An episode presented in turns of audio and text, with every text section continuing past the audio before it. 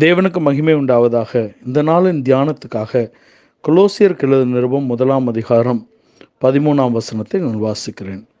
இருளின் அதிகாரத்தில் நின்று நம்மை விடுதலையாக்கி தமது அன்பின் குமாரனுடைய ராஜ்யத்துக்கு உட்படுத்தினவருமாயிருக்கிற பிதாவை ஸ்தோத்தரிக்கிறோம். என்று அப்போசனாகிய போல் சொல்லுகிறார். இந்த வசனத்திலிருந்து இருளின் அதிகாரத்திலிருந்து நம்மை விடுதலையாக்கி அன்பின் குமாரனுடைய ராஜ்யத்துக்கு உட்படுத்தினவருமா இருக்கிற பிதாவை ஸ்தோத்தரிப்போம். இருளின் ராஜ்யம் என்பது இந்த உலகத்தை குறிக்கிறது. இந்த உலகம் அந்தகாரப்பட்டிருக்கிறது. இந்த உலகம் சாத்தானுக்கு கையளிக்கப்பட்டிருக்கிறது. இதில் விழுந்து போன மனிதனாலே விழுந்து போன தேவதூதர்களின் ஆளுகைக்குள் இந்த உலகம் கொடுக்கப்பட்டிருக்கிறது. நாம் அதனாலே தேவனுடைய வாக்கு தத்துவத்துக்கு அந்நியராகவும் அவருடைய காணியாட்சிக்கு புறம்பானவர்களாகவும் தேவனற்றவர்கள் நம்பிக்கையற்றவர்களாக நாம் இருந்திருக்கிறோம். என்று அப்போசனாகிய பவுல் தமது நிருபங்களிலே சொல்லுகிறதை அறிந்திருக்கிறோம். இந்த இருளின் அதிகாரத்திலிருந்து அவர் நம்மை விடுதலையாக்கி அன்பின் குமாரனின் ராஜ்யத்துக்கு நம்மை உட்படுத்தி இருக்கிறார் பிதாவாகிய தேவன் என்று சொன்ன இடத்திலே நாம் அதற்கு நிழலாட்டமாக யோஸ் யாக்கோபுடைய சந்ததியை நாம் எடுத்துக்கொண்டு சிந்திக்கலாம் என்று இந்த நாளிலே நாம் யோசிக்கிறோம். யாக்கோபின் சந்ததியார் பஞ்ச காலத்திலே யாக்கோபின் குடும்பம் பாடுபட்ட காலத்திலே பஞ்சத்தினால் பாடுபட்டவர்கள் அவர்கள் எகிப்தை நோக்கி வருகிறார்கள். எகிப்துக்கு எகிப்திலே அவர்களுக்கு ஜீவரச்சனியம் உண்டாகும்படியாக யோசேப்பு முன்னதாகவே அனுப்பப்பட்டிருக்கிறதை நாம் அறிந்திருக்கிறோம். இந்த இந்த கடைசி காலங்களிலே இவ்வளவு இக்கட்டான காலங்கள் சமூக விலகல் உள்ள இந்த காலங்களிலே நாம் அதை சிந்திக்க கடமைப்பட்டிருக்கிறோம். சமூக விலகல் என்ற ஒன்று இந்த நாட்களிலே நிலவி கொண்டிருக்கிறது. ஆனால் எகிப்து தேசத்துக்கு வந்த யாக்கோபின் பிள்ளைகளாகிய தன் சகோதரரை யோசேப்பு நோக்கி என்னை கிட்டி சேருங்கள் என்று சொல்லுகிறான். நான் தான் காணாமல் போன நீங்கள் விற்று போட்ட யோசேப்பு காணாமல் போனவன் என்று சொல்லப்பட்ட உங்கள் தகப்பனுடைய குமாரன் என்னை கிட்டி சேருங்கள் என்று தன்னோடே அணைத்து கொள்ளுகிறான். இதுதான் நாம் இயேசுவுக்கு நிழலாட்டமாக யோசேப்பை இந்த இடத்திலே பார்க்கிறோம்.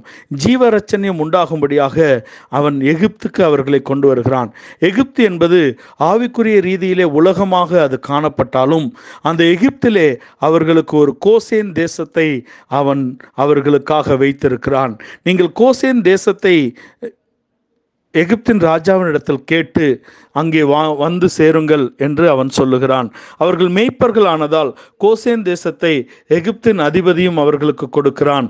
கோசேன் தேசம் அவர்களுக்கு கொடுக்கப்பட்டதுதான் அன்பின் குமாரனின் ராஜ்யத்துக்கு ஒப்பனையாக சொல்லப்படுகிறது. எகிப்து உலகத்துக்கு ஒப்பனையாக சொல்லப்படுகிறது. எகிப்திலே அவர்களுக்கு பாதுகாக்கப்படும்படியாக வைக்கப்பட்ட கோசேன் தேசம்தான் நம்முடைய அன்பின் குமாரனின் ராஜ்யமாக இருக்கிறது. எகிப்தை வாதைகள் வந்து தாக்கின. எகிப்தை பஞ்சம் வந்து சந்தித்தது.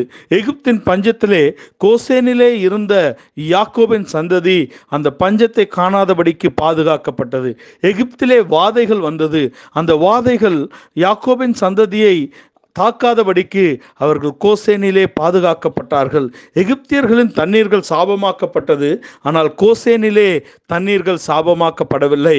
எகிப்தின் ஆடு மாடுகள் அங்கே மரணத்தை சந்தித்தது. ஆனால் கோசேனிலே இருந்த யாக்கோபின் சந்ததியாரின் மந்தைகள் பாதுகாக்கப்பட்டது. எகிப்தை அந்தகாரம் மூடியது. ஆனால் கோசேனை அந்தகாரம் தாக்கவில்லை.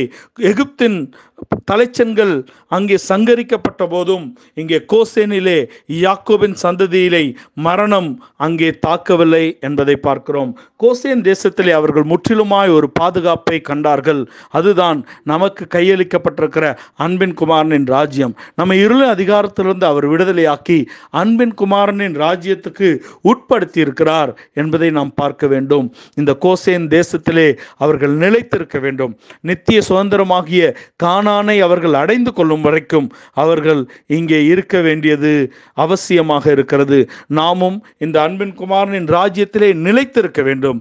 அவர் அதன் சட்டத்திட்ட ஒழுங்குகளுக்கு கீழ்ப்பட்டு இங்கே நாம் நிலைத்திருந்தால்தான் நம்முடைய நித்திய வாசஸ்தலமாகிய அந்த கானானை நாம் அடைந்து கொள்ள முடியும் என்பது இதிலிருந்து நாம் தெரிந்து கொள்ள தெரிந்து கொள்ள வேண்டிய விஷயமாக இருக்கிறது. அதனால்தான் இந்த வசனத்தை நாம் ஒப்பிட்டோம். அவர் இருளின் ராஜ் இருளின் அதிகாரத்திலிருந்து நம்மை விடுதலை விடுதலையாக்கி அன்பின் குமாரனின் ராஜ்யத்துக்கு உட்படுத்தி இருக்கிறார் தேவன். அவரை ஸ்தோத்தரிப்பதே நம்முடைய ஜீவியமாக இருக்க வேண்டும். அவருடைய சட்டத்திட்டங்களை கை கொண்டு அவருடைய அன்பிலே நிலைத்திருப்பதே நம்முடைய ஜீவியமாக இருக்க வேண்டும். இதில் நாம் முடிவு பரியந்தம் நிலைத்திருந்தால் ரட்சிக்கப்படுவோம் முடிவு பரியந்தம் நிலை நிற்பவனே ரட்சிக்கப்படுவான் என்று வேதம் நமக்கு சொல்லுகிறது.